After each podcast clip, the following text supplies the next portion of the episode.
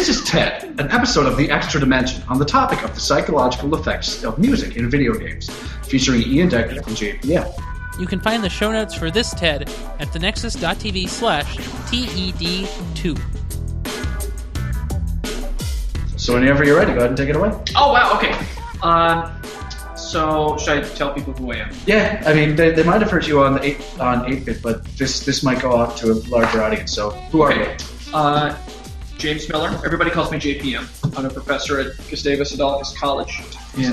So what am I doing? Talk towards the mic. Where's that? Up here. Okay, it's going well so far, I think. Uh, and uh, aside from my job as like a conductor and musician, one of the things that I do here is I teach a, a J-term course, like an interim class on video games and specifically music in video games and how how it works. And you know, we're going to talk about the psychological effects, but maybe I can get into just a little bit about um, you know the, the concept of how music in video games either enhances the experience or sometimes detracts from the experience, uh, and then how that plays in into people's into people's minds. Um, we've talked before. You know that I, I like the JRPGs, uh, the Japanese role-playing games, and I think particularly uh, music from those games culturally. Um, I think here it's more culty, but I think uh, in Japan specifically, it's it's much more mainstream.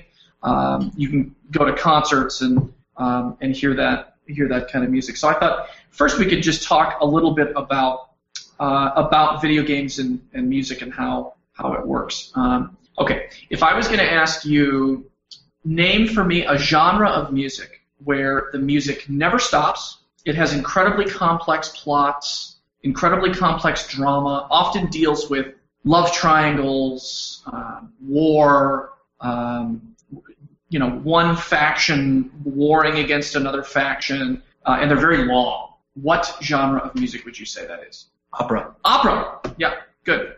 And nice job. We didn't even plan that. There was there was no rehearsal even. It was just that just happened. I mean, we talked about it a little bit uh, the other day, and that was Oh, okay. All how you described it. But I mean, it, it also makes sense with what you were Yeah, right. going. So I mean, my and the whole take when I when I designed this class, which is a blast, because essentially, um, you know, I get paid to play video games and talk about them with students, and we would, you know, we would we would uh, project them up, and we would kind of slow things down and talk about things. Um, my whole concept of, of uh, teaching this is that video games have taken the place in Generation Y um, or Generation Z or whatever they're calling it now. Um, they have taken the place of opera. Like opera used to be really popular, and now it's it's completely tanking. Like it, um, you know, it's it's a very difficult thing. The New York City Opera, which was a very famous opera company, very successful. Just last year went completely bankrupt. They don't exist anymore. Um, you know, and a lot of the opera companies in the United States, they exist only on like government funding, and they, you know, they don't do very well.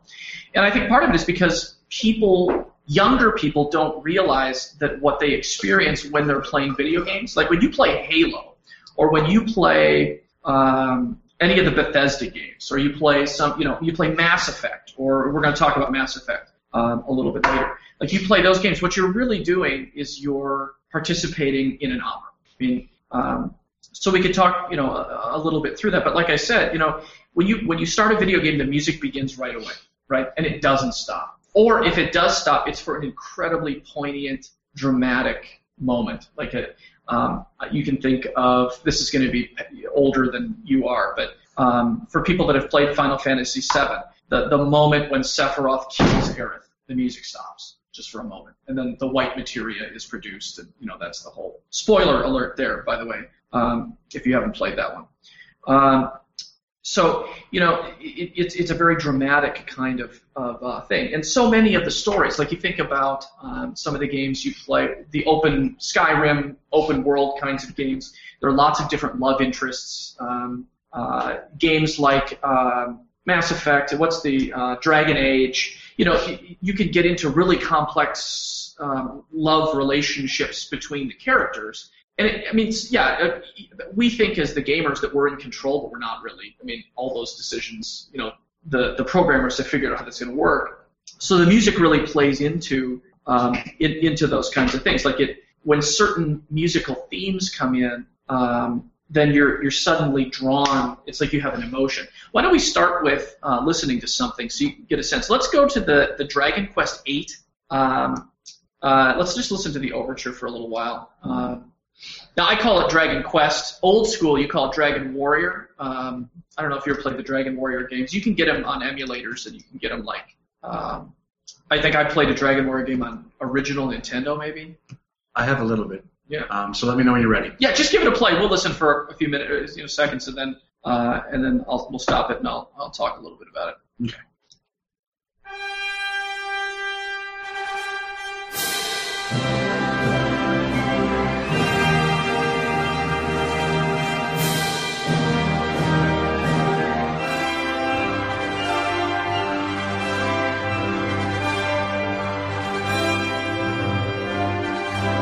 Okay, so what, here's what you hear. First, first of all, here's something that's, that's really interesting.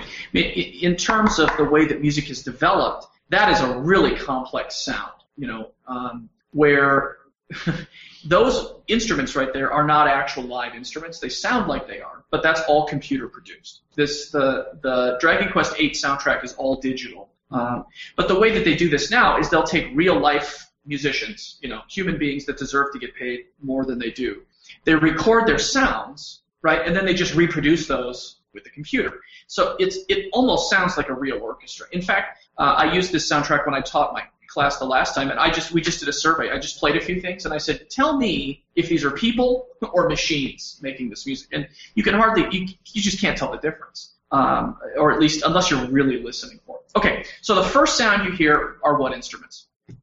Uh, trumpets. Okay, Trumpets so and uh, bass drum. trumpets and drums, right? So what happens when you hear trumpets and drums? Like in when you go back a thousand years, Royal procession. yeah, okay. So there's things dealing with royalty. There's things dealing with um, with the, the kind of hierarchical systems, old systems, old English systems, old um, Egyptian systems. You know, you're thinking of um, Roman times, maybe. You get this this. So it, it immediately takes us and it helps us suspend disbelief. You know, you you're like, ooh, something is happening, right? If the music were to start with like flutes and tambourine, I mean, it's going to be a complete. So you could play the same notes, right? But if it's flutes and tambourine, you're like, whoa, we're going to go back and do like a Renaissance dance in a pub or something. But this is like drama. It's it's something important. I'm, I'm thinking Wind Waker now.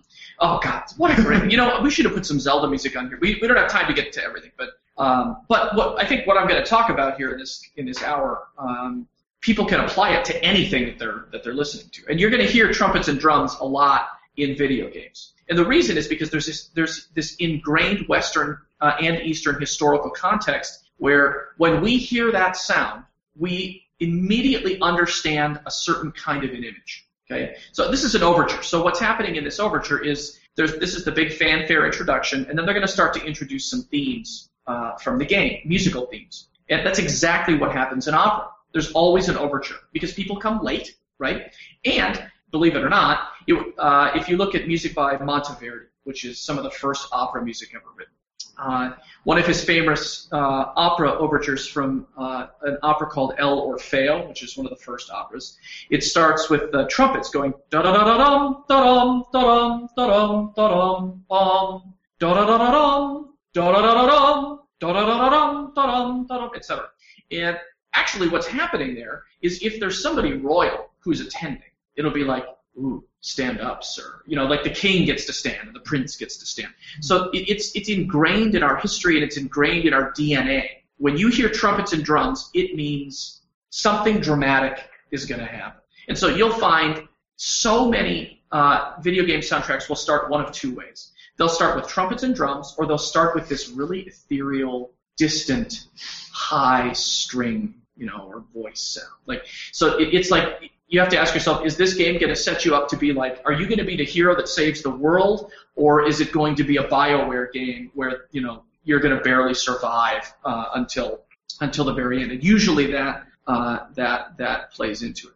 Uh, we'll listen to it just uh, just a little bit more, and then uh, and then I'll talk about maybe a couple more things. Is this interesting to you? Like, am I Oh, doing? yeah. Okay, okay. Yeah. yeah I want to make sure I'm talking about the the stuff you want to hear. Okay, yeah, yeah. Let's play.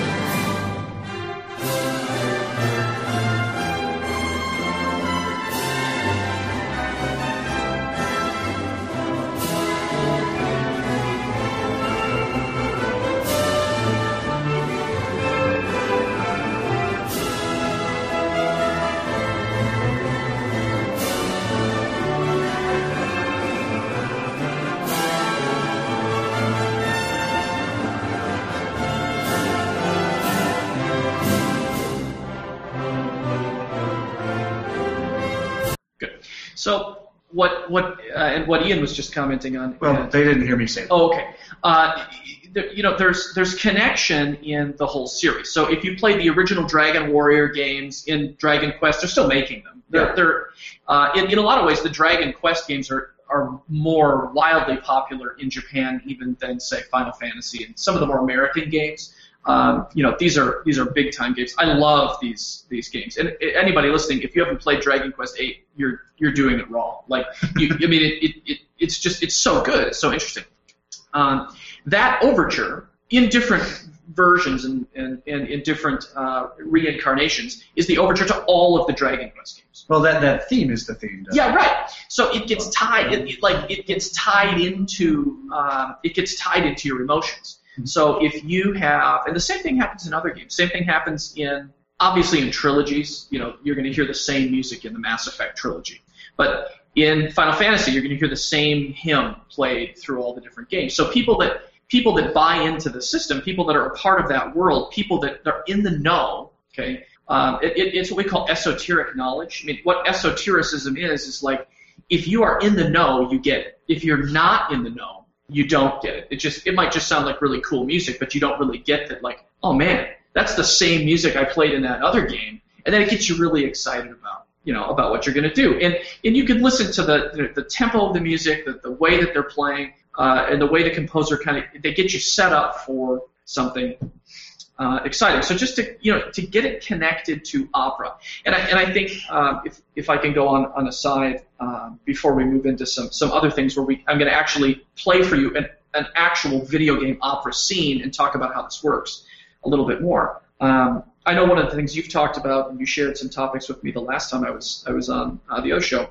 Uh, you know, uh, violence in video games. Um, you know, there's always this. There's always um, this struggle between like is it going to be um, is it going to be something that the government is going to try to take more control over, less control of and how does that work? I mean for me things like this need to be protected as works of art. So for instance you're not going to well at least within our constitution you're not going to to shroud the voice of a music composer or a painter or a sculptor. Um, the same as you shouldn't be doing that um, that you know treating say creators of video games. Now that's real artistic video games. There are also completely bogus pieces of trash that are you know, but that's the same thing in any artistic medium. So I mean, you can go to Kmart, and you can buy a, a painting, um, or you can go to the Louvre and you can look at a Monet. You know, so I mean, this is not to compare Dragon Quest VIII to Monet,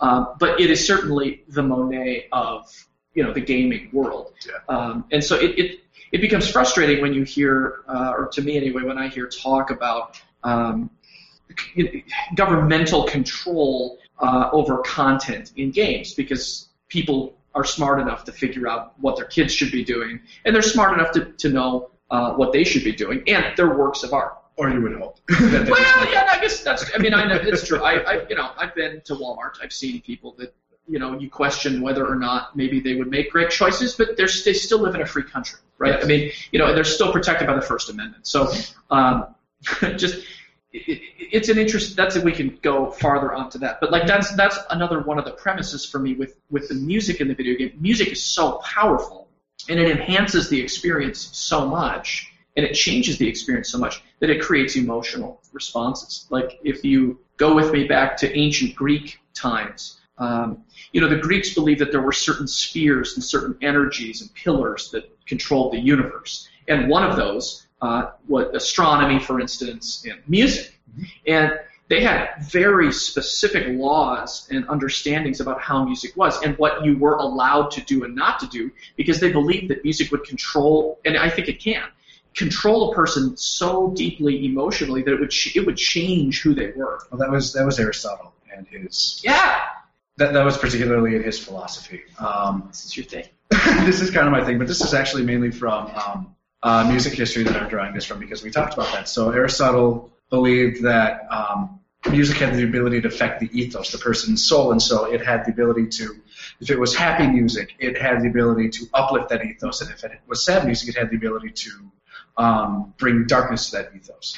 And it was it was Socrates that had said that uh, music is really important, though. They both argued it, though, for different reasons. Um, but like Socrates was saying that, um, or Plato and Socrates were saying that, uh, like music and gymnastics. So music and so the arts and um, being being physically active were important and crucial to a healthy mind as well. But uh, so they, they did, and, and I know I'm not really explaining it how their beliefs differed that much because I can't remember all of them off the top of my head. But Well, it's okay, but I mean, the point is that it, it's a it's a it's a classic with a capital C. Yeah. It's it's Greek. It's ancient. You know, it's it's something that um, that people who believed in you know, and, and, and then you can get into like there's a lot of uh, very creative thought and belief that happened at that time. I mean, there there's a lot of thought about uh, plurality of worlds, and I mean, you know, they, they were it was really deep thought that was going on, and I mean, and music, it's like you can't look at it and see it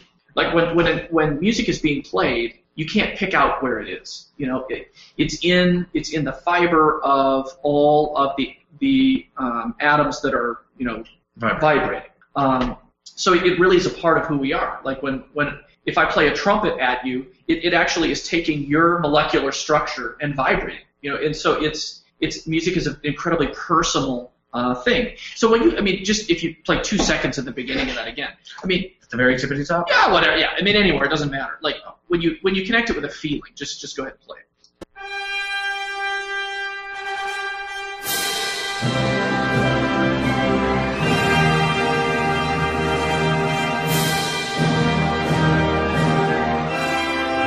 So I mean, it it's so obvious that we are not currently at the deathbed of a grandmother who is, you know, like it, it's like if you, you could ask a hundred people, what does this music mean? Where are we? And they're going to give you a hundred different answers, but they're all going to be roughly in the same category. You know, no one is going to sit there unless they're unless they're being ironic or you know stupid to be stupid. Uh, it, they're going to say something having to do with the things that we talked about. You know, so it, and it's like and it's psychological. It's it's it's in the we don't even think about it actively, but passively it, it begins to control uh, what we're feeling. Now, do you think that that has to do with um, it being sort of ingrained in who we are and how our minds work, or based on how the the views and the values that society gives certain kinds of music uh, through sort of, I mean, ritualistically playing it over and over again in similar situations? Yeah, I think it's it's, it's both. Um, you know, in my class we uh, we won't talk about some of this stuff today, but we talk about chameleon techniques or um, masking techniques where composers will reach into a genre of music and pull out specific sound. Actually, we are going to talk just a little bit about it with the music from Okami, um, where they'll reach in and grab a really specific sound to create an, an environment in someone's mind immediately and it has to do with the scales they choose. Um, in fact, we could skip to that one right now, so I can give you the example. So here's here's what you got before you play it. Okay, you have to close your eyes and you just sort of imagine. Uh, I wish I hadn't said what, what game it's from. Um, you imagine what the world is, where it is, what do the characters look like, what are they wearing.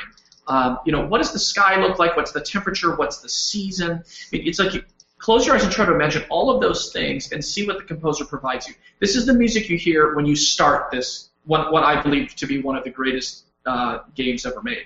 Um, so when you start it, this is the music that happens. Yeah. Okay.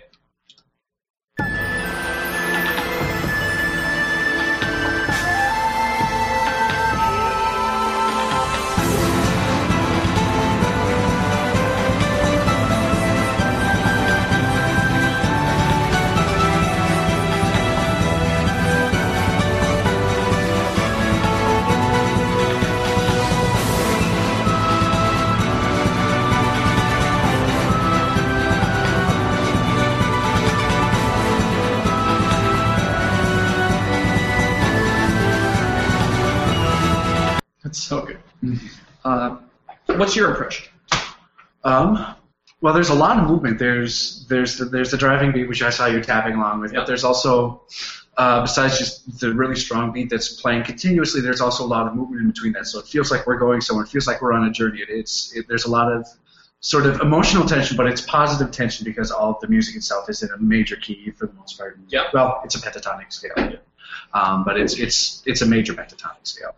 Um, and so I feel I feel in many ways sort of hopeful like I'm moving in the right direction. Like this, this might be.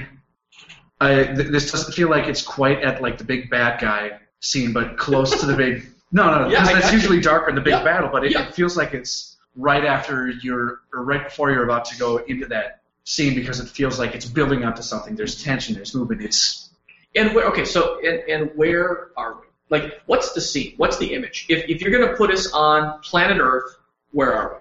well based on the instrumentation, Japan. Okay, and, and that good. Okay, so fine. But and so based on the, it's like based on that sound, you go, oh, I know where we are.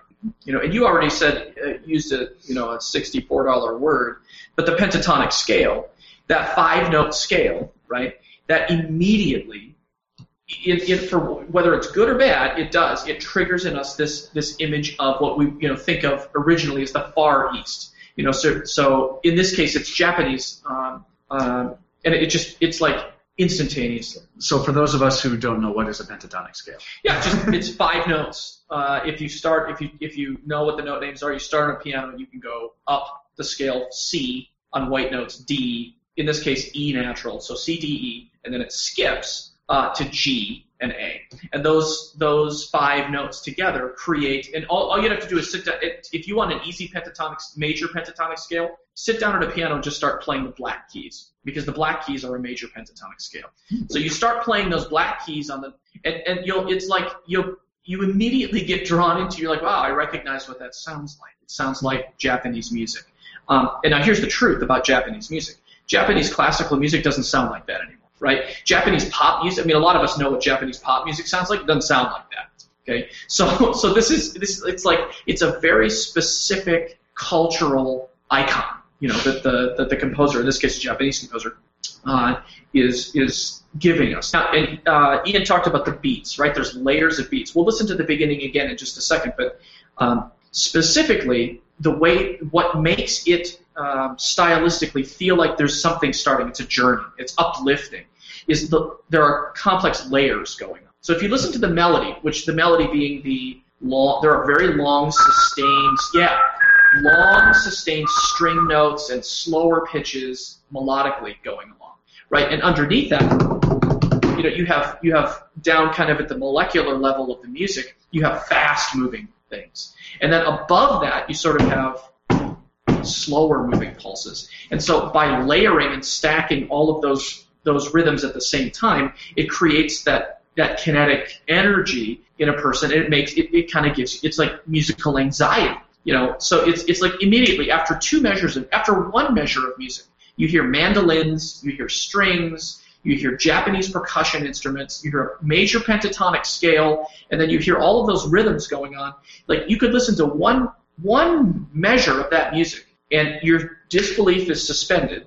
And it's like, dude, I'm in Japan. It's sunny out, and it's the fall, and it's exciting, and I'm a flaming dog. You know, like it just it becomes it becomes this it becomes this. Uh, this is from Okami, if there people are calling, which I love that game. Like it's and when they remade it on the uh, what should have been called the Nintendo Revolution, but ended up being called the uh, the Wii, uh, that was such so smart because you know you you get to you get to like do this the, Mhm. the slashes instead. and Yeah. that's my experience with it. As I was telling Connor, it, I, I have this issue where I've I've started playing the game on a few different occasions, but it's during breaks, and so I have to stop after a little while, and then I when I come back to it, I forget where I was, so I start over from the beginning. But Yeah, it, it's so good, and I think you know it, we don't have the time, but in for instance in my class when we talked about Okami, we also then talked about the artwork because the artwork like and the way that the music and the artwork work together to create different kinds of emotions in people is completely fascinating. Like it,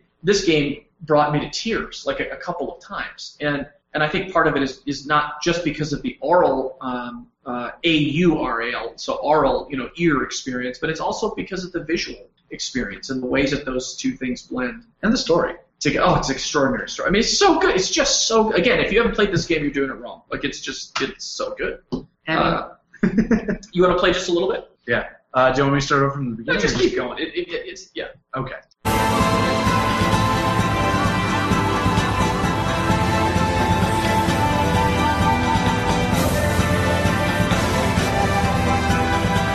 Now, if you can hear what's happening in here, it's we're starting to blend in elements of Western music, right? So you, you can start to hear Western instruments, you can start to hear Western tonality, you're starting to hear notes that aren't in the pentatonic scale.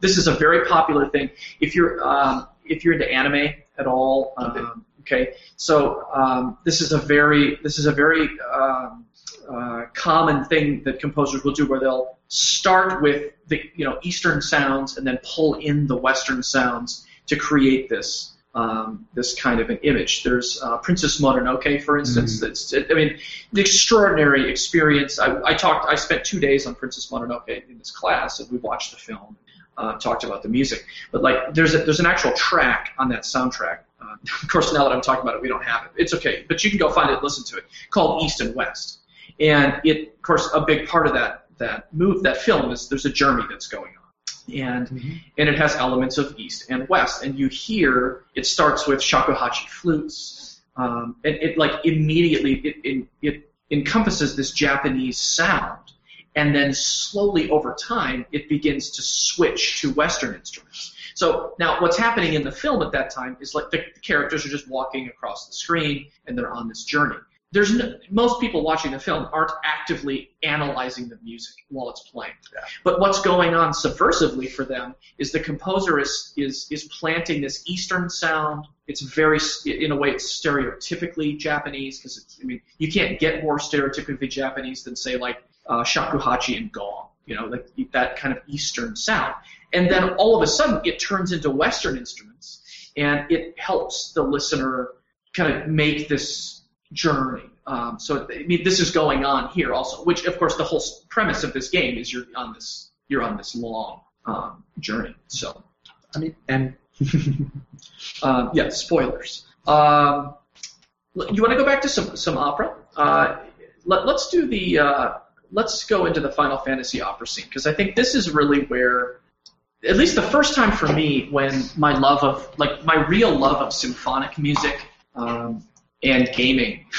those are, you know, uh, before I got married and had a, a, daughter and all that. I mean, those those are my first two loves, like music um, and and video games. Um, and uh, playing Final Fantasy VI is, and again, there, there probably are quite a few people listening that haven't experienced that game because I think people now think of it like a game that old people play, which makes me really sad because I'm old. I guess I'm old. Um, you're the one that's saying that, not us. well, yeah, but have you played it?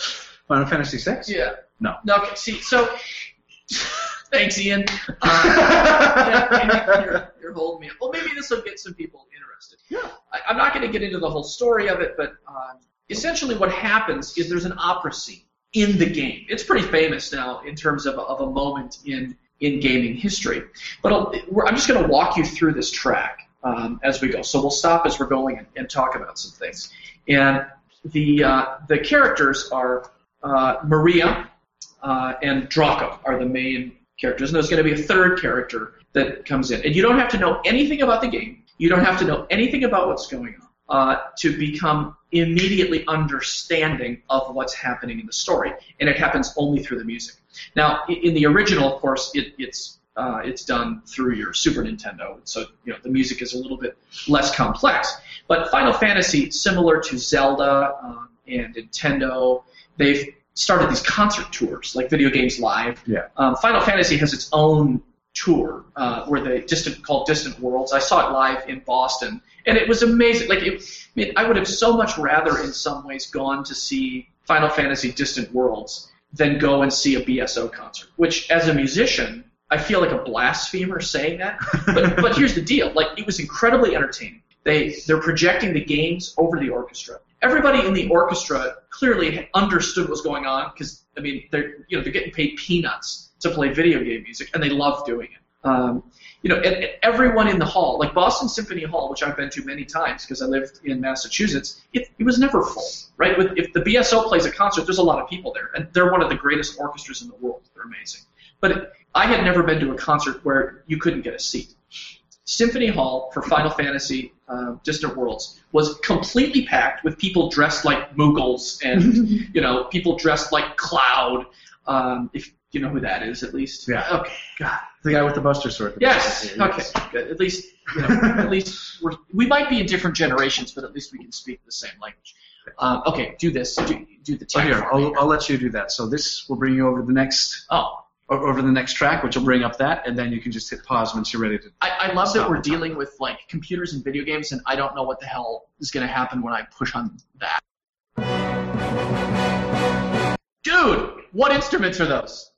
Horns. Trumpets and drums, right? Okay, so trumpets and drums. Trumpets and drums mean Royalty. military, Military. royalty, like, right? Okay.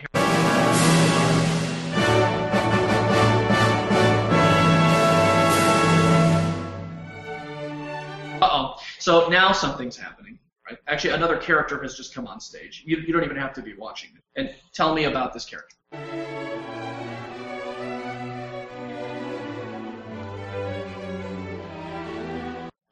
She's pretty. Oh yeah, right. I mean, it's like it's like you don't even you don't even you don't even have to see it, right? I mean, the, you know, clearly it's not like some hippopotamus shaped you know hag. Like it's it's very evident in the gracefulness of the strings and the way the the linearity of the melody. You know, it's it's not leapy, it's connected. Um, and so connected well, and we're going to talk about that with a different theme later. So I'm not going to get into that now, but let's keep. Going.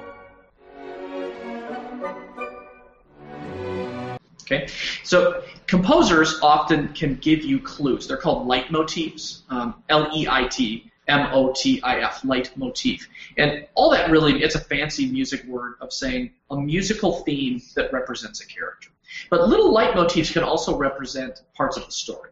So when you hear this music right here, you're hearing this blop, blop, blop, and then underneath it you hear Yum, bum, bum. So that, that's that is an automatic musical uh, relation to conflict. Okay, you have two opposing ideas happening at the same time, but the composer separates them so the listener can actually hear both things. Right? Because very rarely do characters sing at the same time in an opera. So the story has to unfold. So right now, this is the little overture. This is a little tiny mini overture to this maybe 10-minute opera scene. Uh, and so in this tiny little overture, the composer is has introduced you to the characters. Clearly, there's a, there's there's a military involvement, which there is. There's a beautiful woman, which there is, and there's conflict.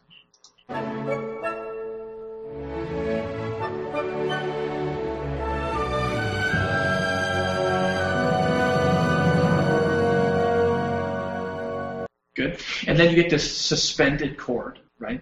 So it's leaving you hanging, which is a very operatic. We call it Wagnerian in the talk of opera. That's a, a, a play on the composer Wagner. Um, but that Wagnerian idea of letting something hang and just float there, you know, it's it's unresolved. And you'll hear that melody, da da da dee da dee da. Those dramatic leaps up mean romance. Okay, and and that's historically for music. Maria, I just met a girl named Maria. There's this leap of the tritone, right? Um, and in fact, Tony sings the word Maria like 50 times in that song because he's he's obsessed with her.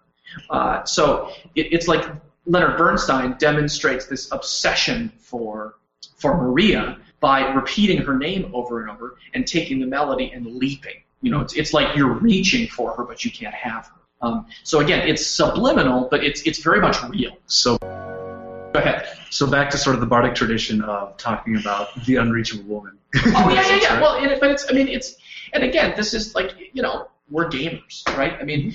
So gamers play D and D, and they like pubs and dwarves and battle axes, and yeah, I mean, like it, it's it, you know, it's why we spend all the money on it. People are smart. Like the composer, this is Nobuo Uematsu or Uematsu, who is probably the single greatest composer in the history of the video game world. Like the way he defines and and controls his audience with through drama of sound is extraordinary. It's on par with I, again, I'm going to say it out loud, and you know my colleagues would laugh at me, but it's on par with Wagner, and he has a much bigger audience than Wagner, right? Because Wagner was only essentially for people that can go to opera, but Uematsu is for anybody that can play a video game, right? Any doofus that can turn on a an, an N64 or a Super Nintendo or a PlayStation can experience this genre of art.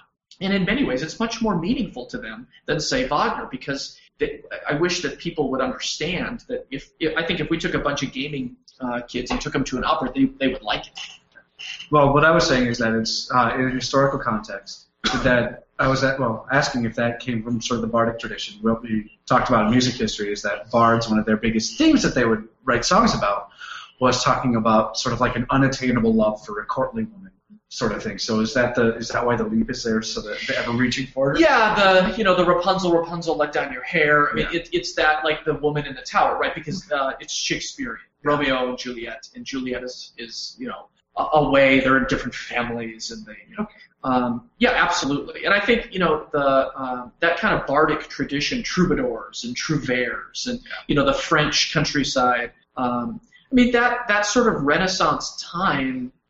That I mean that's when gamers wish they could have lived. You know, it's like uh, you know that they wish they could go back and I think they think they would find dragons, but I don't think they would. and then they realize all the sanitary issues. yeah, well, but I mean the plague. You know, what's that? And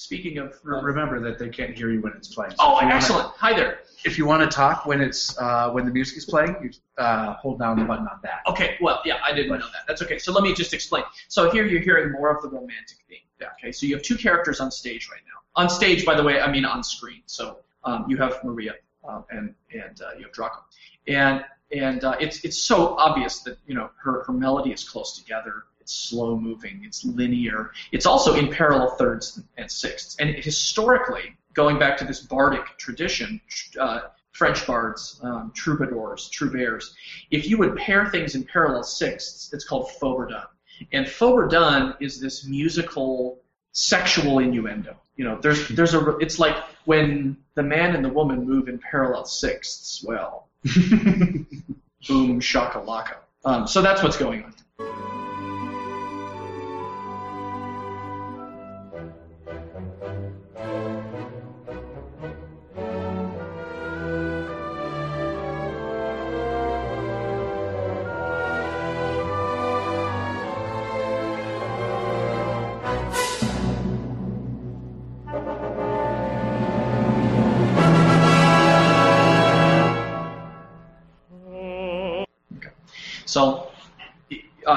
He said it. Ian said it right when it happened. There's it's like oh new character, and there was that little transition that happened there where everything's awkward. Mm-hmm. Everything kind of happens at the same time, and it's because the characters finally encounter one another, and now there's going to be this interplay. And you'll notice that his first word is going. And now, what's so cool about this is you get to hear it in with live musicians. Now, when you're watching it on Super Nintendo, it it has little word bubbles. So you know, it, it, it was. I'll tell you what, though, as a musician, it was still a really emotional experience for me when I first went through the opera scene in Final Fantasy VI. It was amazing, but it's much cooler with real with real people. Listen to what his first word. Oh, okay, now he says Maria. So he's, he says, "Oh Maria," and he leaps down. Now this is this is important because when a when a person is in a relationship and they leap up, it means one thing, but when they leap down, it means something else. So you can hear in that downward leap, there's this, there's trouble, right? There's mm-hmm. something, there's something wrong, and it's it's obvious right away. So we don't, I, I know the story, but you don't have to know the story of the game to understand that you know someone's poisoned the water hole.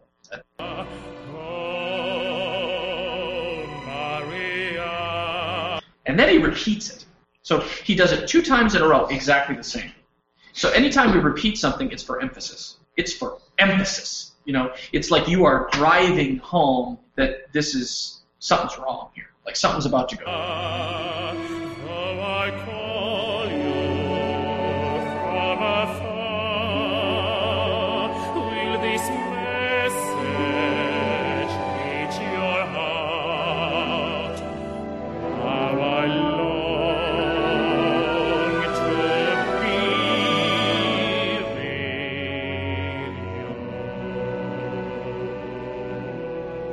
So he's he's longing to be with her, right? So there's clearly love from him to her, and they're not together right now. Even though they're both on screen, um, this it's similar to like a Mozartian quodlibet. It, sorry.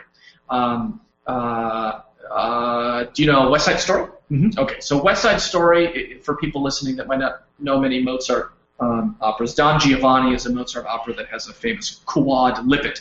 What a quodlibet is, is when multiple things are happening on the same stage, but they're not aware of each other. Mm. So at the end of the first act of West Side Story, Maria is there, she's singing. Tony is there, he's singing. Officer Krupke is out there, he's singing. And they're all singing at the same time. But they all have no idea of like it's it's it's like different worlds happening at the same time. So he is singing out, she's visible, and he's singing.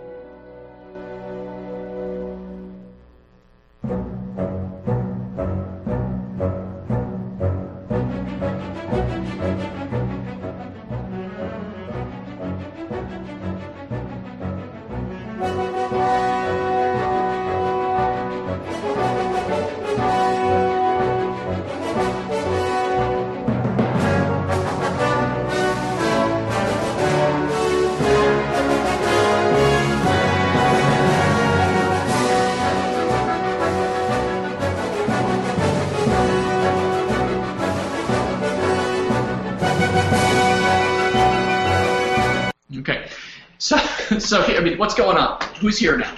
Sounds like there's a general. Yes, it's the general. I mean, and it's it's like, I mean, it, it's so. It, of course, I, and I've taught this lesson so many times now. But it's like it's. I almost I laugh like I hear it now, and it's so it's so obvious to me. You know, but uh, I I even did this with school kids once. Um, we were talking about video games and opera and, and music, and it's like they all know. right- They're like, I don't know. It sounds like the army is coming, and it's like it does. Well, it's the, the, the drum line from the marching in there with the steady beat and the boom, which gives the and then the band's gonna go, oh, yeah. So the third character has come on stage. Okay, so there's a third thing, and again, with opera, it's it's it, it's a totally uninteresting story if there's a man and a woman. It's a really interesting story if there's two men, right? Because because then you have the alpha alpha drama that happens, and then you have the you know the the protagonist female who either can't choose between the two of them, like in Divergent, or you know like there's always that. Um, whether it's a dystopian world or it's a world like this, which is uh, a fantasy world, there, you can't just have like a boy and a girl. You know, like Romeo and Juliet works really well, but it's it's it's this dramatic tragedy. You know, and there's other characters. If it was just Romeo and Juliet, they'd fall in love and live happily ever after because they love each other. So if if there wasn't anything wrong or anything in the way, so somebody has to get in the way, and it may as well be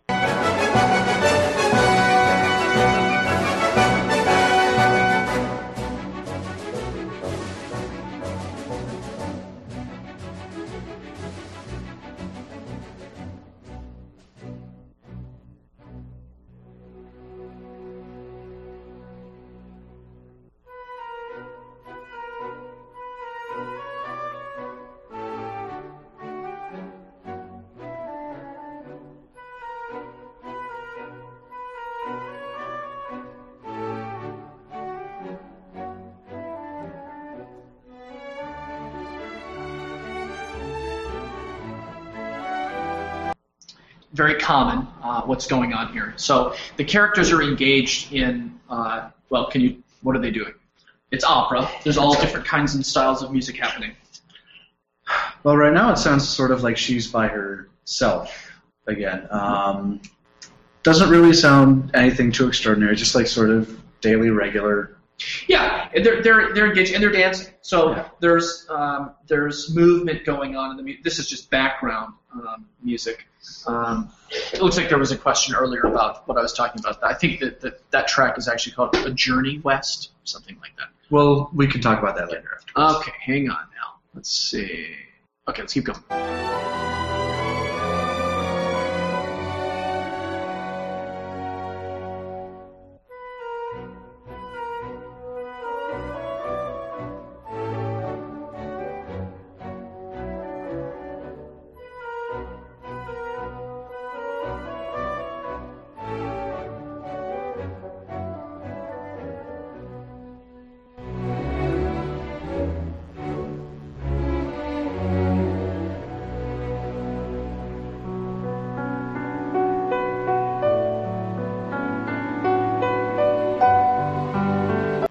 So something happened right there.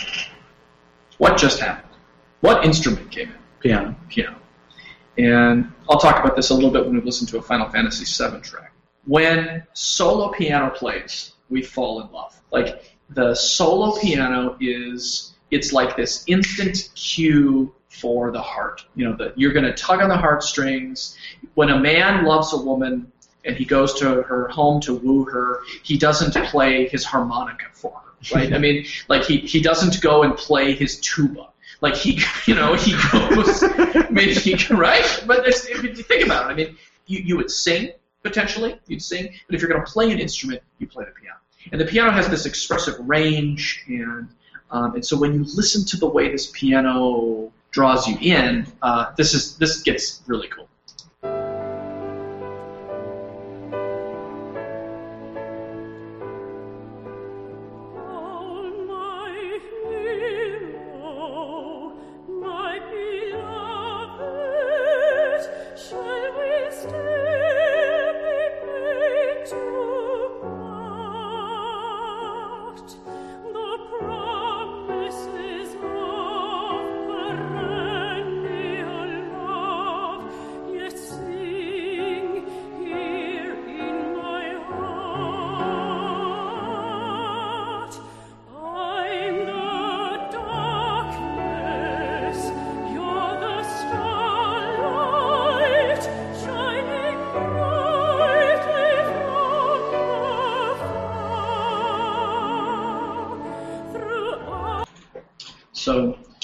The piano comes in, and there's Maria, right? And she she starts to sing, and she says, you maybe catch all the words, but she says, "I'm the darkness, And you are the star." you are the starlight."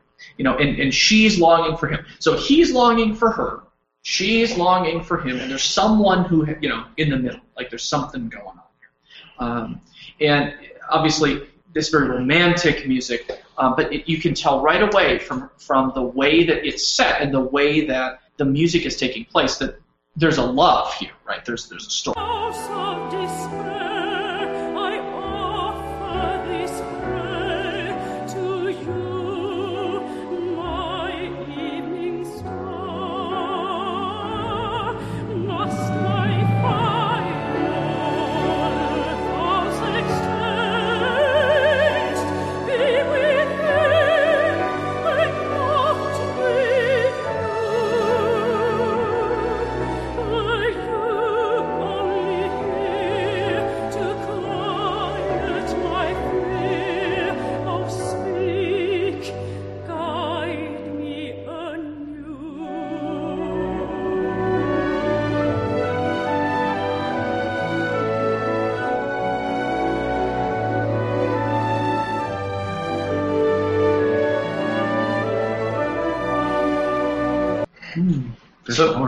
Oh, it's it, it's a great orchestra. So did you catch what she said last? She asked. Okay, she asked for them to guide her anew. So like this one. Okay, and then immediately there's a key change. So it's like the comp- you know the composer's like, okay, let's go someplace different harmonically, and then it's going to keep. So from here, it's going to keep going, and you'll hear the the uh, characters start to interact.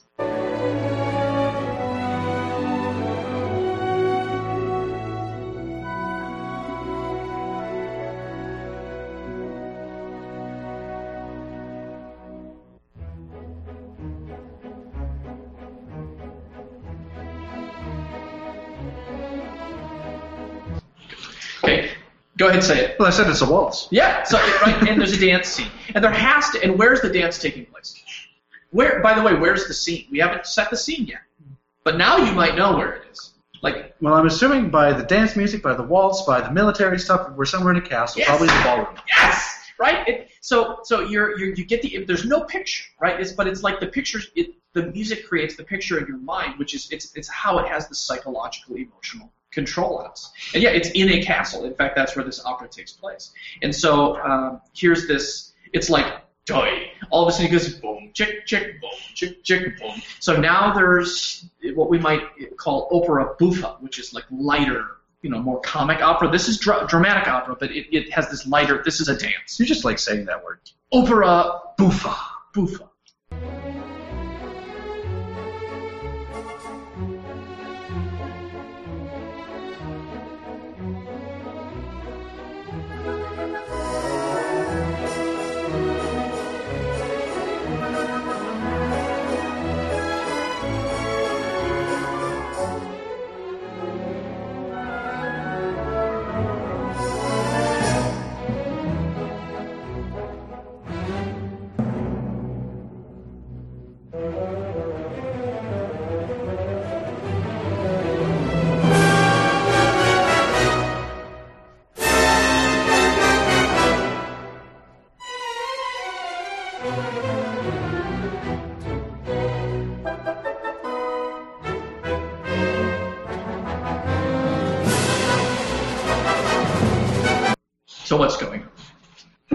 The two guys just met. Yes, yeah, that's right. Okay, so it's like all of a sudden, you know, the the oblique moment happens when there's this wonderful dance going on, and the like. I'm longing for your love, and you're longing for my love, and then suddenly, you know, this like, yum and, and now and now there's this. You'll hear the music as we I, we refer to this as chase music. So it's, it's a very specific yum to get up to get up to get up to get up to get up. Yet uh, William Tell overture. Yeah. You know the, the reason there's that yum to get up to get up to get up to get up bum bum to get up to get up to get up bum bum that we we associate that with uh, moving with with chasing.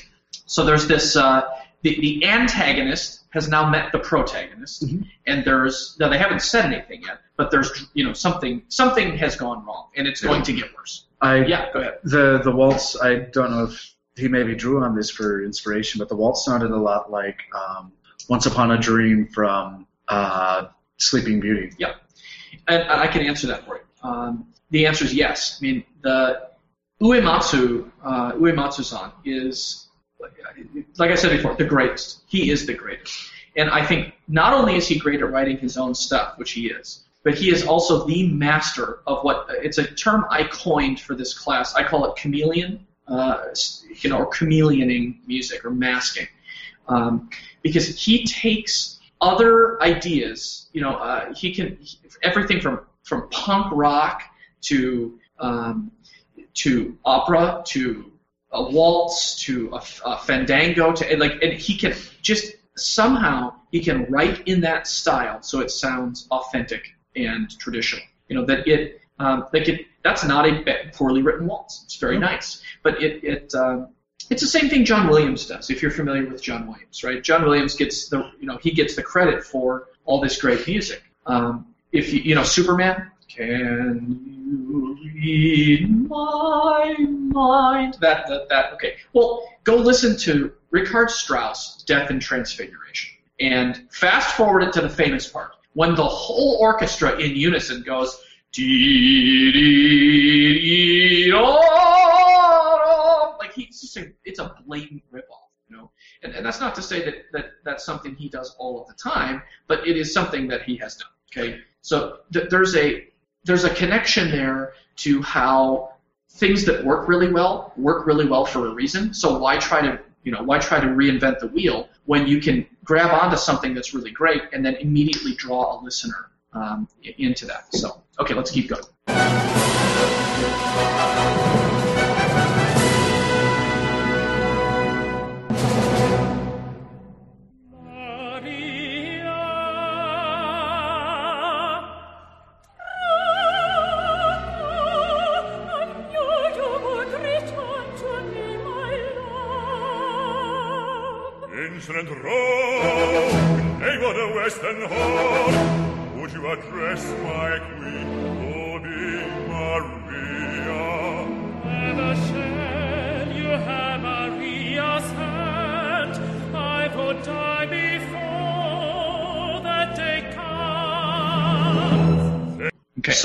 Betrothed to the general. Yes. oh no, love triangle. Right. So she loves she loves Draco, the tenor, and the tenor never goes home with the girl. Okay. So she, she I'm, I'm I'm living proof. Uh, so Says the married man. well, yeah, I mean, it worked. In the end, it worked out for me. So the, uh, you know, she loves Draco. Draco loves her, but she is betrothed to the, the evil military man. You know, and and there's there, that's it, it's such a common plot theme for an opera, um, and, it- and it's it just makes perfect sense in here, which I think is why the designers decided to pull it into this scene because this opera scene actually flows right out of the game. It's like you're playing the game, and then all of a sudden, this this just very organically happens in the midst of what's going on. Um, so it's very interesting.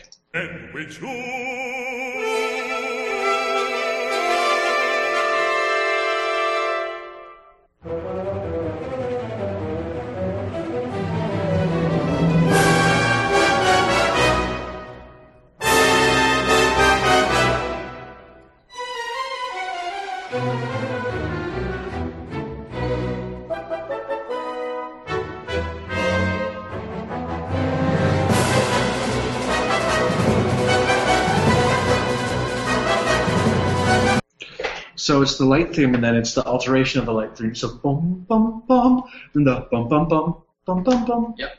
Okay. So you, you're a step ahead of me. So you can hear it, right? The yum, bum, bum, and then the so Yeah. that's the from the very beginning. That's the conflict. So that's the musical development of that conflicting moment, and that conflict exists between the two male characters who are now fighting and chasing each other around the stage, right? Yeah. Um, you know, because he he says you must choose, and the tenor's like I die before you go home with that person. So you know. Um, you know, it, but yeah, like it, it, it, it, the music is what makes it happen. If this was happening without music, it would be two guys fighting over a girl, which I don't know. That happens in every dorm room probably on this campus. Like it's just that that's a normal part of life, right? It's like the the males have to kind of sort themselves out to compete over the females. But it becomes drama and art when you incorporate the music at a really complex level, even if the listener isn't thinking about it at a complex level.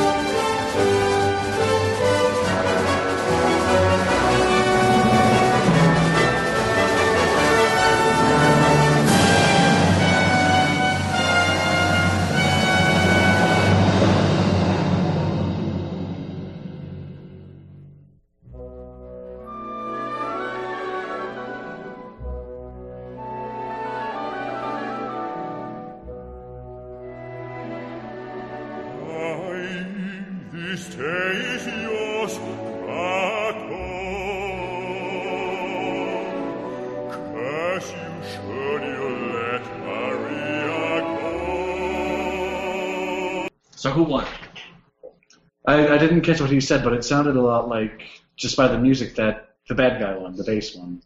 It's the opposite. It's the opposite. He says, he says, I admit this day is yours, Draco. You have won. I, you know, curse you if you let her go. So throughout this little battle scene, it has come out um, similarly to most video games, where you fight the end guy for like six and a half hours, and then somehow they're still alive at the end, just to like give you their parting words, and then you know, uh, but it's like I thought I killed you like 11 times. Um, but he's still, you know, he's still alive, and he's like, okay, you've won, but I'll be damned if you if you let her, you know, uh, out of your reach. Okay, so here we go to the end.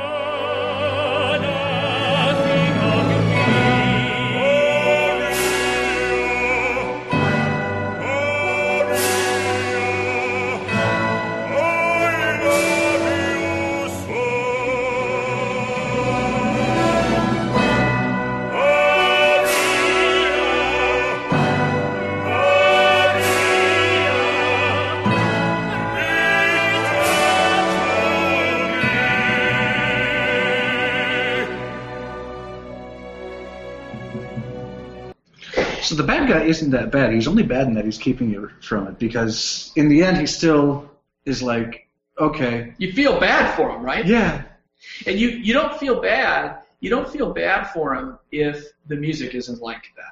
And and it, you know, and they're in parallel thirds. Okay, so all of a sudden they're unified in their love for the same person, Mhm. and the parallel thirds are descending. So it's like this la di da la di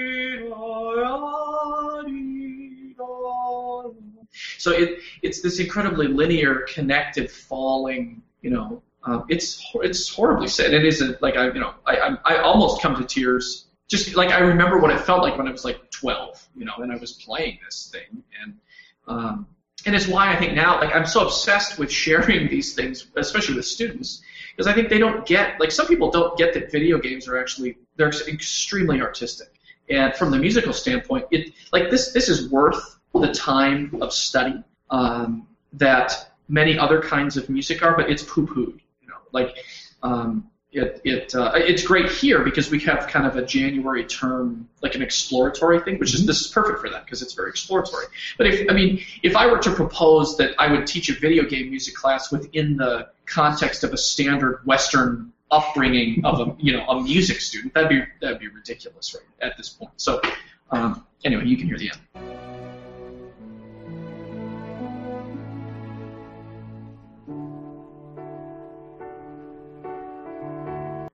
Piano, right here she comes. The piano started.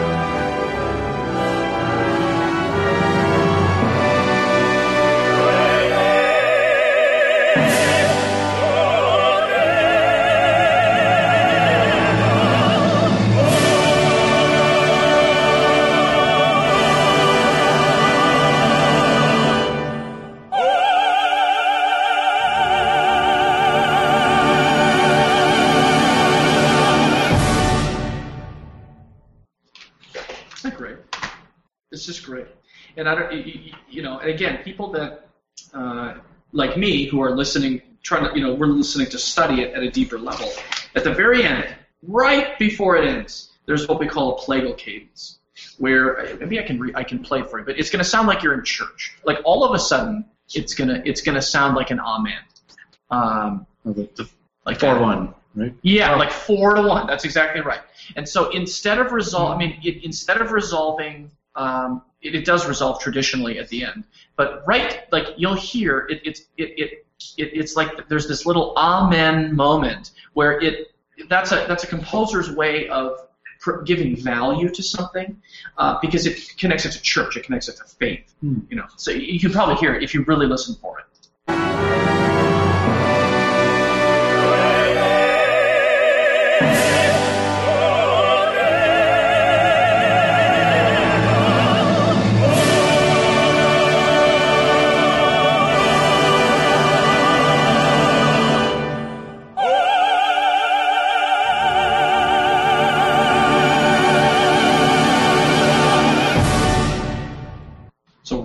If you go back and listen to it again on your own, right before the silence, which is also I've never noticed that before. The next time I teach it, I'm going to bring that up because it, it's like it doesn't actually resolve in the amen, but the plagal cadence, that amen chord, happens right before that silence, um, and then it, it, it comes out to the end. I mean the that music in in and of itself, and if, again, the if you haven't played Final Fantasy VI, um, it's extraordinary. It, it's like the the drama in it and the story. Of course, the graphics now are such that I suppose younger gamers may not be as interested in it. It's been redone, um, and it's pretty nice in the redone version, but it still is much less interesting, maybe, to play um, than the new Dragon Age games or something that have incredible graphics and you know, um, but like just like musically, that is extraordinary music, and it, it draws upon all of these different kinds of genres and contexts that um, that a person doesn't necessarily need to understand it, but when it's coming at them,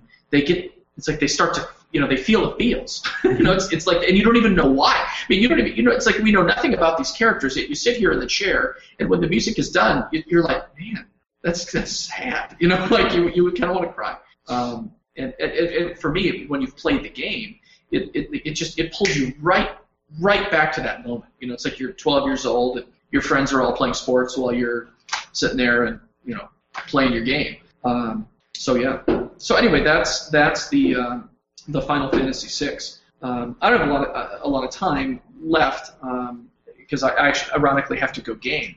Um, but uh, you, you want to talk through these other two things real quick, or or do you want to do you have questions and we can talk through that, or how do you want to how do you want to do it? I've been enjoying just you leading the thing because there's been a lot of really cool things. Okay. Well, let's let's do these. Uh, look, let's do Aerith's theme. Um, now, this is this is more popular. Um, many many more people have played Final Fantasy VII than Final Fantasy VI, and I think that's because Final Fantasy VII was released on PlayStation, and so um, it has better. You know, the graphics are there. Um, so it's a little bit different uh, in that way. Um, and I'm hoping that it, it, it gets remade for a, you know a, a next gen kind of thing because I, I I would play it again.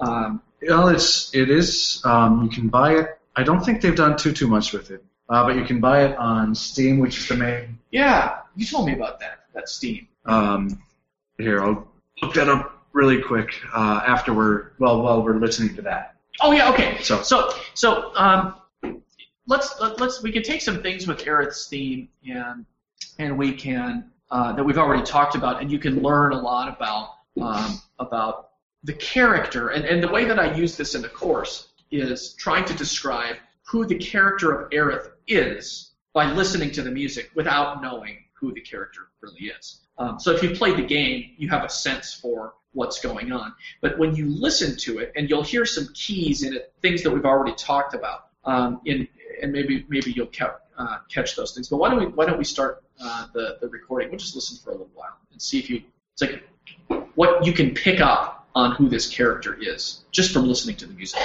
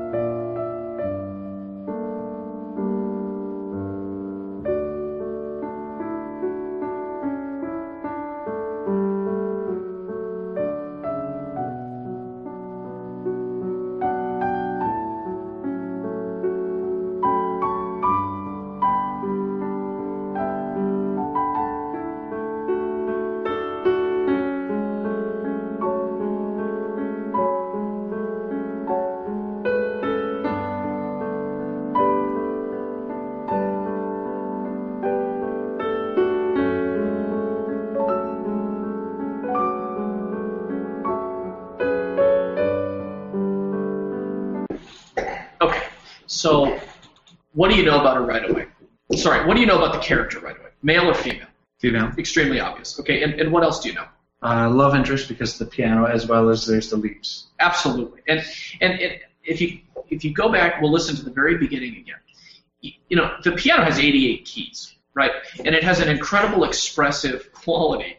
But to set up um, the sense of like the character being isolated and alone, and in the story, again, spoilers, but in this story, she and you know she she dies alone. I mean, like it, she has to sacrifice herself for the greater good, and and in this instance, it's like the piano. When you listen to it, we'll listen to the beginning. It's it's one note at a time in the high register. So it's like this isolated single female. I mean, you know, pianists can play all these different notes at the same time, right?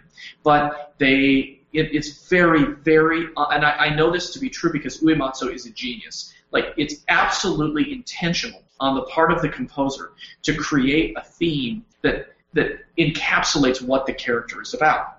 And every time Aeris is on stage, or Aerith, however, you know, depending, uh, every time she's on stage, on, on screen, that music plays. It's her leitmotif. So it, it's like the the listener, the the gamer, the person who's related, all of a sudden she's there and you hear the music. Now this this track isn't from Final Fantasy VII exactly. It's actually from Final Fantasy VII Advent Children. So So it sounds better, which is you know it has a better sound quality. But in if you've seen the film Advent Children, um, and uh, awesome. Which again I, I I showed Advent Children um, in my in my class and we talked about about Aeris. In fact, we kind of spent a week on uh, using her as an example of how gaming and opera are so connected and how she's kind of the, the pinnacle person um, for me in that in that gaming world. Uh, but it's like as soon as she comes on screen in the in the movie, and you're not even sure if she's going to be in the movie because she's dead, right? So, but of course she is. Spoiler. Um, she's in the film, and as soon as she shows up, like as soon as you're you're pulled into the the church, the the, the kind of bombed out church where the flowers are, like as soon as you see that, boom, bum, beam bum bum, you hear that theme, and then there she is. She's in a dream, actually. Uh, Cloud is, is dreaming, and yeah, it, and it's extraordinary. And I mean, most people watching it, you know, they've maybe they've played the game, maybe they haven't. They might not know that, but it's like if you've played the game, and again, if it's esoteric, if you're in the know, like if, if you have that experience, that that turns on the floodgates, you know. And and uh, so that's really like do do the very beginning, just so you kind of hear what I'm talking about. You'll hear it. I mean, it's it's so obvious.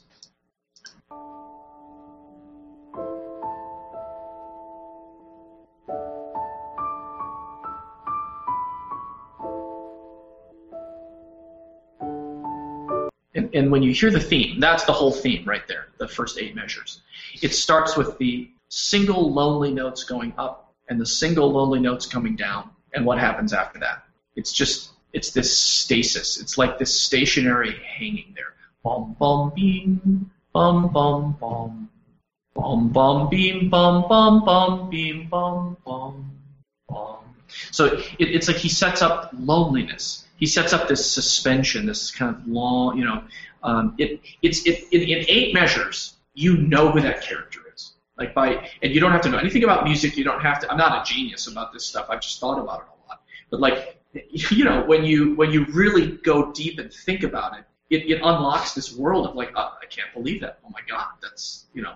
But when you're just experiencing it, you're watching it, you're playing the game. You you somehow so psychologically, it's like you know who that character is, um, and that music would sound a lot different. You know, the character would be set up a lot different if it was major, meaning sort of happy sounding. If it was if it was played by electric guitars, or if it was played by drum set, or um, you know, when when other uh, characters in Final Fantasy VII come on stage, they have different music, and and in this case, this is her, right? She, you're there's a love interest there. It's clear that this isn't going to end well for her based on how like if if this character is going to live to see the end of the show, it her music isn't going to sound like that, you know. So there's there's something deeper and something really meaningful uh, that goes that goes on there. So anyway, that's that's that one. Like you can kind of get a sense, like when you hear a leitmotif, when you hear the music of a character, um, then you then you can capture that. Now, what, there was one more I was going to talk about. I don't know what that is. Do you know that? Oh yeah, okay. So this this one's going to be from your your generation a little bit. Um, Well, both for me and Buck, that guy right there. Um, I, I love Mass Effect. Um, and uh, uh, Jack Wall is the composer. And it's well, let's listen to a little bit of it. And and again, this is this is the same idea, but Mass Effect, of course, is in a completely different kind of uni- universe. I mean, it's in a totally different kind of world than say Final Fantasy or um, uh, uh, else we uh, Dragon Quest, you know, which has the kind of they're the kind of traditional gamer. Let's throw a d20 and drink our dwarven ale, and you know that has that kind of um, has that kind of tint on it. But Mass Effect is completely different. I mean, Mass Effect is a space opera. That's really what it is.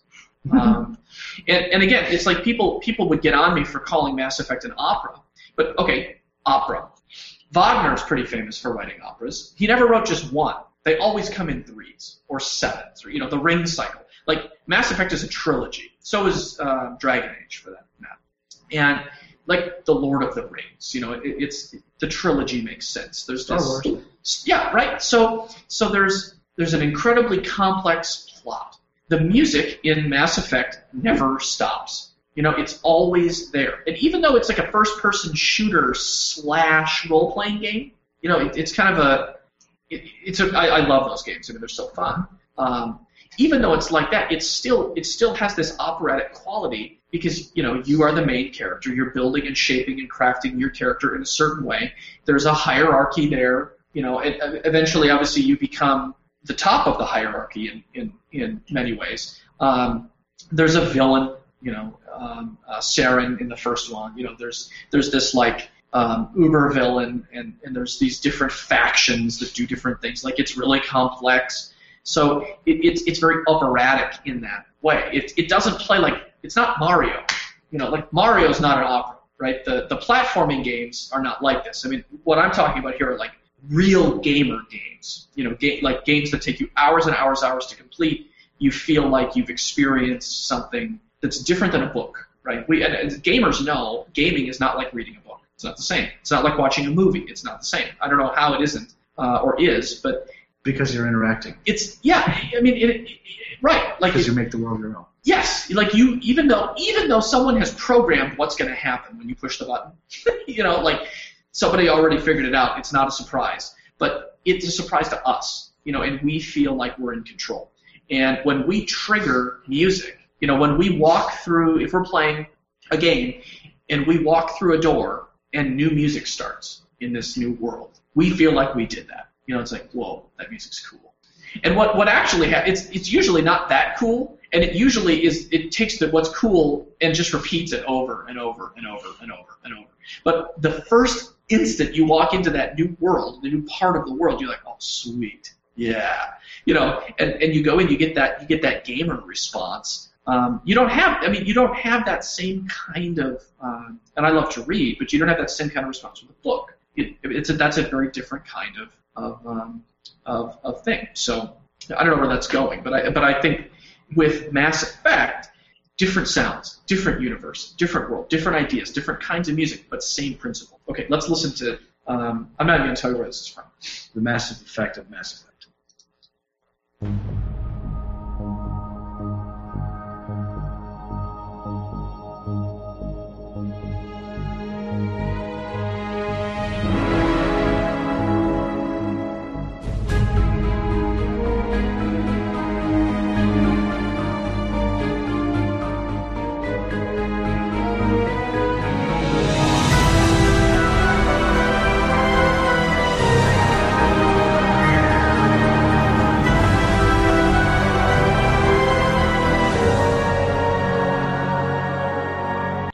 There's a deceptive cadence there. this is really something. Okay. Suspension. Um, all right. So what's go? What do you, what do you hear? Where where are we? What's going on? Um, well, it's it's massive. Everything is in sort of 2D rhythms, except for well, okay, the majority of the stuff is in 2D rhythms. The entire string section, um, except for maybe a couple things plunking along up on top, and then like the the flute trills are is in a giant um, 2D rhythmic, homorhythmic movement, big long movements. So it's it's something that's expansive. Um, I mean, where we descended was on a deceptive cadence. So there's there's some tension right there um, because well things aren't actually resolving. It feels like it's about to resolve, but not quite. So in some ways, that's a bit of a foreshadowing of a lot of the stuff that's going to happen. Yeah, yeah, yeah. No, it's y- y- you're spot on, and and it is massive, and the music in this is is massive. It's if you listen to the very opening chord of Star Wars, you know the famous one, okay, um, right after the the, fa- the Fox fanfare, it's it's a B flat chord, and it covers seven octaves of a B flat. So it's it's like it's just this massively tall open sound, and it's it's now probably the most famous B flat chord in the history of Western music. Like when you hear the downbeat of Star Wars, or you know if you hear the jump jump jump jump.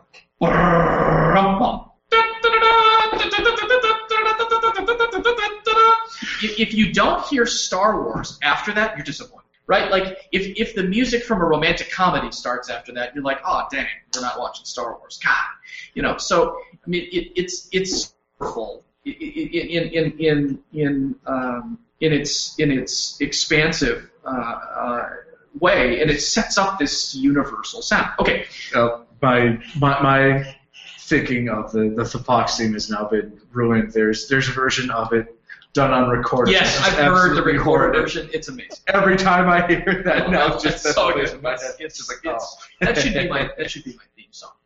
Uh, now, here's some things I want to point out about Mass Effect. Mass Effect is going for an image, and the composer, like the team that wrote the game, and the the composers, there's a team of composers that wrote the music. You know, I, they're they're trying to pull us into a world that looks a very specific way, and it has qualities to it. Like to me, it has a retro quality to it. Like it it like even just looking at the imagery that's on the screen right there, like it uses lots of blues and oranges. You know, it doesn't use a lot of cool, um, uh, what we would consider to be natural colors. You know, like when you when you look at the imagery in the game, the the architecture is very it's white um, and it's very stark and very uh, um, uh, void of of color and void of I'm hearing a sound. Um, Someone's mic is on. Sorry, that was me. Good job, Buck.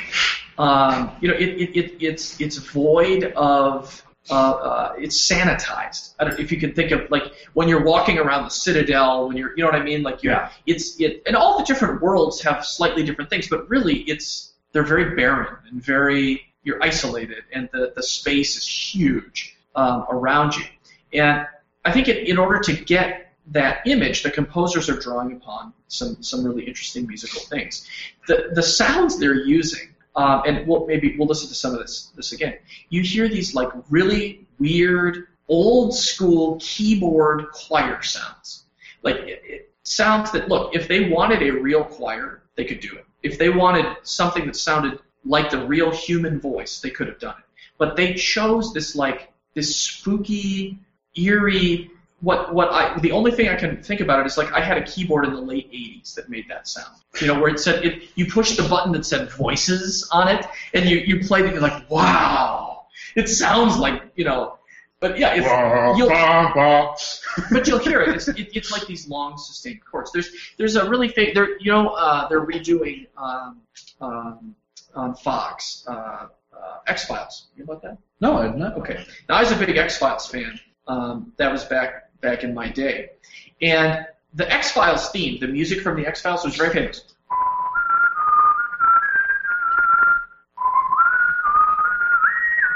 Okay. That was So- with the theremin, right? Well, here's here's here's where it actually happened. So they, they had, I mean, he had, you know, he's going to write the theme song for a very famous TV show that lasted for seasons. He- They have plenty of budget. He can do anything he wants to write the music. Basically, it started by him whistling into his microphone on his computer, and the sound that came back was just super spooky, like it was weird. And and they were like, yeah, I like that. You know, so they're it's like they're using a kind of a retro sound, and then eventually they, you know, they kind of modernized that sound to create what they wanted. Um, but it's like they're using this retro sound to create this spooky image because the, you know, Mulder and Scully are the peons of the FBI. You know, it's like, yeah, you go talk about your ghosts and aliens. Yeah, you know, whatever. Um, and so it's it's like it gives it this low budget feeling. Well, to me anyway, with this, it's like they're looking for retro. So it's like this it's like this futuristic past sound. You know, it, it almost sounds like futuristic 1970s to me, or like early 1980s. This yum bum bum bum bum bum dee bum bum bum bum bum dee bum bum bum bum bum. Uh, we would in music, like in, in the study of music, we refer to that idea as something that's minimal. So they take minimal music, meaning they take a tiny amount of material and just use it and repeat it and develop it. There's all the way through the Mass Effect soundtrack, track after track after track. It's like a it's like an exercise in minimalism.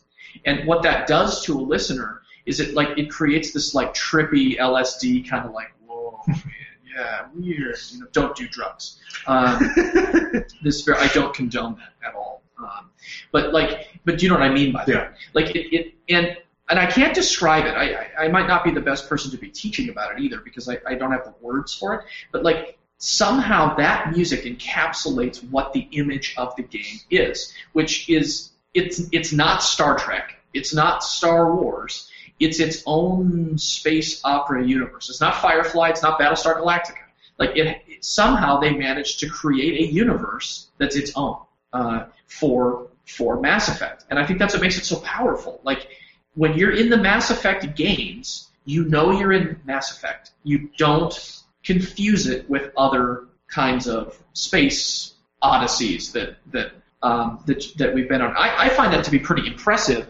Um, you know, and I think it's part of the reason why so many people love those games, um, especially the first one and the third one. Uh, you were gonna say something. Uh, well, just a lot of things um, that you've been talking about is like Mass Effect seems to be in itself a game of well, obviously it's a game of conflict, but just itty bitty mini conflicts all over the place. Like even just this image here, you were talking about the orange and the blue; those are at opposite ends of the color wheel, and instantly make a um, are sort of fighting for your attention in the eye. But like, so there's the Paragon versus the Renegade. There's there's what is supposedly the ultimate good, which is Shepard, and the fate of all the universe versus the ultimate evil, which is everything that's trying to destroy the universe. So it's the preservation of life.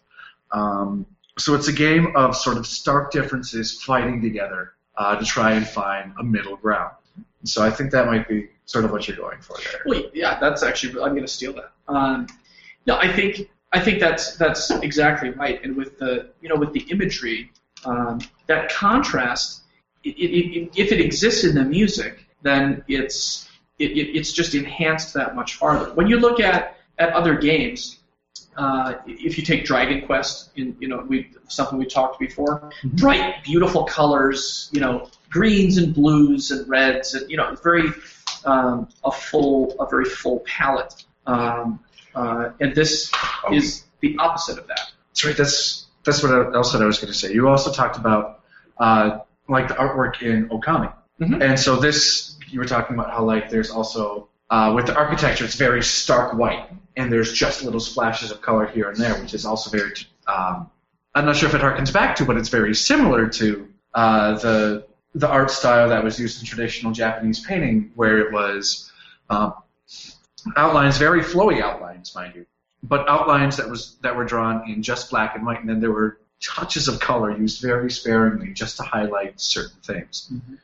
Yeah, it's it. Uh, yeah, absolutely, and and it's what I think harkens back to the fundamental purpose for me of trying to design. I only get to teach this course basically every four years. Really, now is is how I'll get to do it. Um, but I'm still really excited about it because I think there's art in games. Not in every game. There are, like I said, there are many games that are just schlocky garbage, um, like there isn't anything.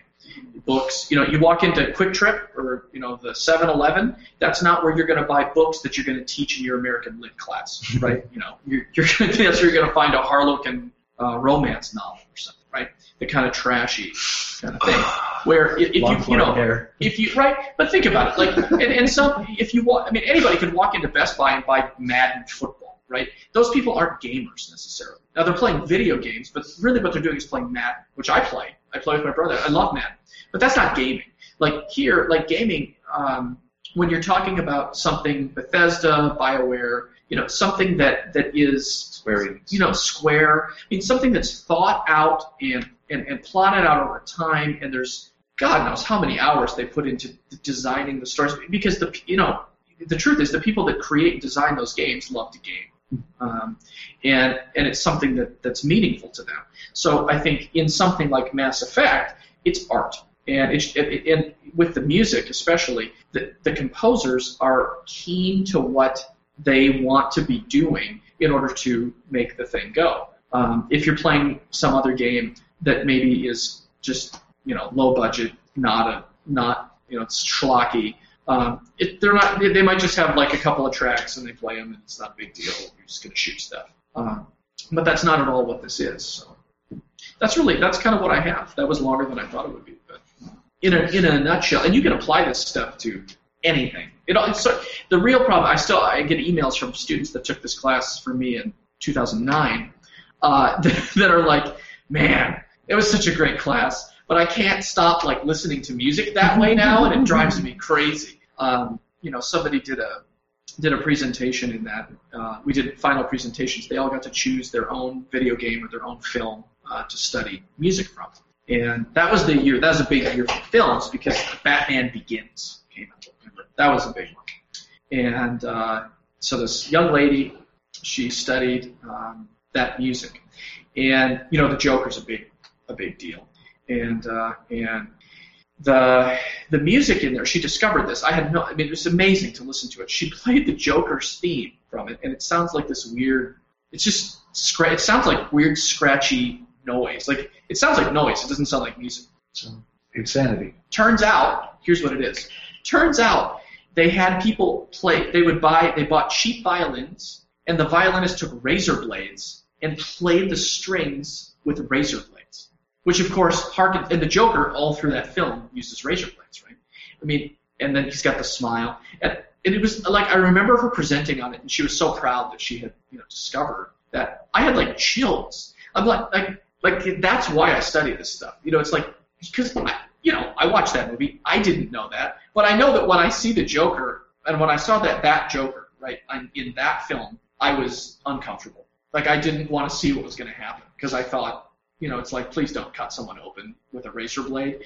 Um, but like that kind of detail, that's what separates art from you know the latest Ninja Turtles movie, which is like let's blow some more stuff up. It's Um, Michael Bay. yeah, I mean, yeah, it's like God, you know, it's, it's like please leave the good things alone. Um, you know, so anyhow, that that um, that's that. I should I should I, I have a date to play uh, Borderlands tonight, so I need to um, I need to hit the road. But uh, this is always fun. And if you ever want to do this again, man, I'll, I I I could bring in like a hundred different tracks and we could just talk music because it, that's like my that's my my jam, as the people of your generation say. do you still say that? That's my jam. No, well, okay. I don't personally. But. I'm, now We I'm, say it ironically sometimes. I don't even know who that guy is, but he's funny. That's my best friend. Oh yeah, yeah. So, I, I, oddly enough, we have a Borderlands date as well, Ian and I. Yeah. I, I, I, have, Outstanding. I have a Uh, couple of comments um, based on based on what I've heard. I so I have like the least musical background that I possibly could, you know, but I, I, I just have like a great appreciation for it. I love listening to music, and um, so I was thinking like the, the thing that I can really associate with is the different instruments giving you a different context, like what Ian was talking about with you know the Japanese instruments give, telling you where it is, um, the tr- the trumpets and everything. The human voice though can really be used in any context like obviously the the opera singers sound very different from like the uh, the chanting for the uh, the dragonborn in Skyrim or um or whatever so like I don't know do you have anything that could elaborate more on on Yeah. that than what I said yeah, yeah, yeah. Um, like in um, you know the opening scene to Halo, if you know Halo. Um, oh yes It's Oh. Yeah, I mean, here's here's the thing. So what that is, so that's that's like monk, old school chanting, and so that when you hear chant voices like uh, the Dragonborn um, sounds, those chants pull you back, you know, into this like Gothic cathedral. There's there's monks. It's old. There's history. You know, it's like it's. Um, I, can't I can't maybe describe it quite exactly what I'm looking for, but the imagery that you get with that kind of singing, that kind of old singing, the the, the uh, Gregorian is what we would call it, but that that's a weird term. Uh, but that kind of monkish um, old singing pulls you into uh, you know obviously there's depth and history and there's some kind of old struggle uh, going on. Whereas those opera singers, I mean, that's very individualistic. So um, Maria and, and the military officer and Draco, they all have their own individual voice. They're all speaking for themselves. Um, you know, that that's a very kind of independent um, sort of thing. So like the when you hear big groups of voices, like choral music, um, like in Star Wars, you know, the, the new Star Wars films. Mm, the, yes. you know- yeah, it's Battle, like Battle of the Fates or yeah, yeah, yeah. Dual, dual, uh, dual Yes, fates. yes, Duel of the Fates.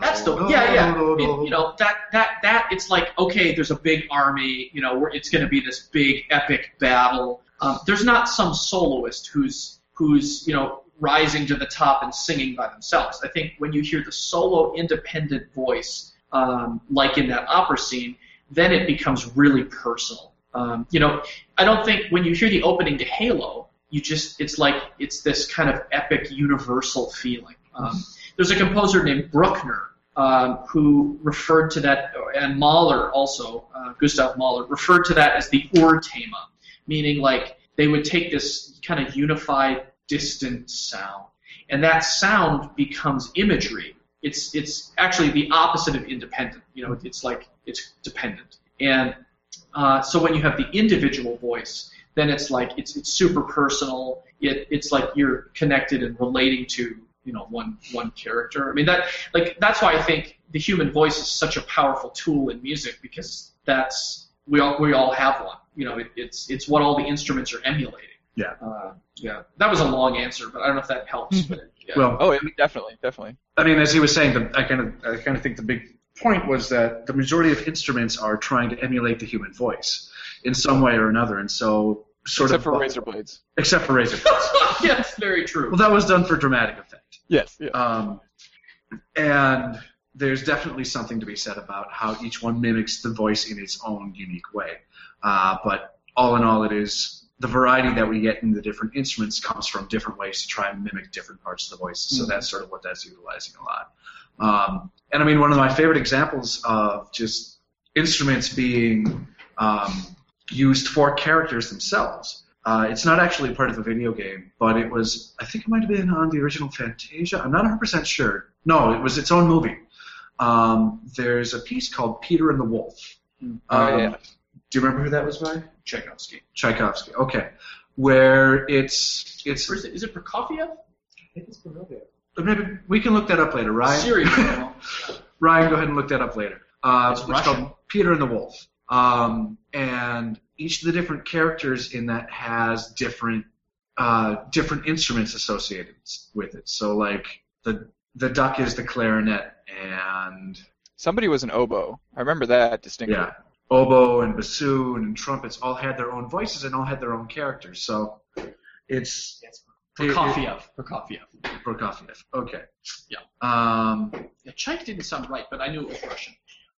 so there, there's a lot of mimicking of human voices in there, but there's also definitely something to be said about the different ways that the instruments mimic those voices, set them apart because they're mimicking different parts of the voices, and that's how we can get the different characters and stuff like that.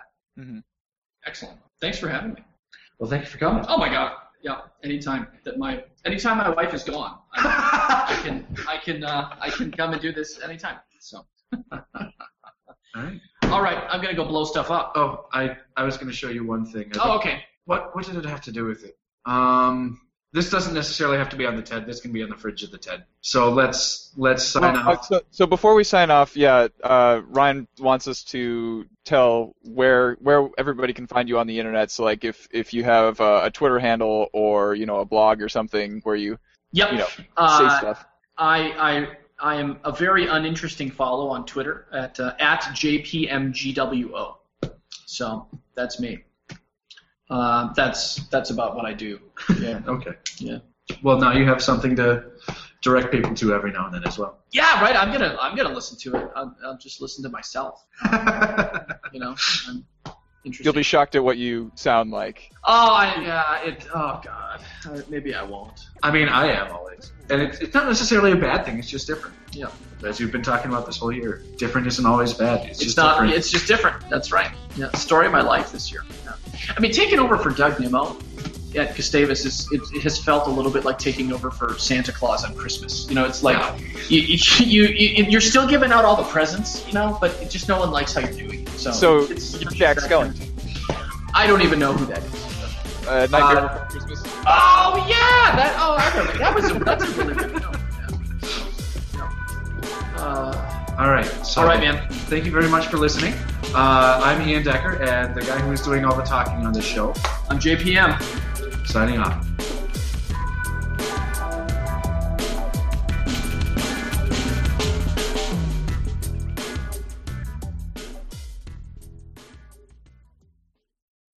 Thank you for listening to this episode of TED. You can find the show notes at thenexus.tv slash TED2, and you can listen to The Fringe at thenexus.tv slash TF292. Be sure to tweet our guest, JPM on Twitter, at JPMGWO. Have a good one.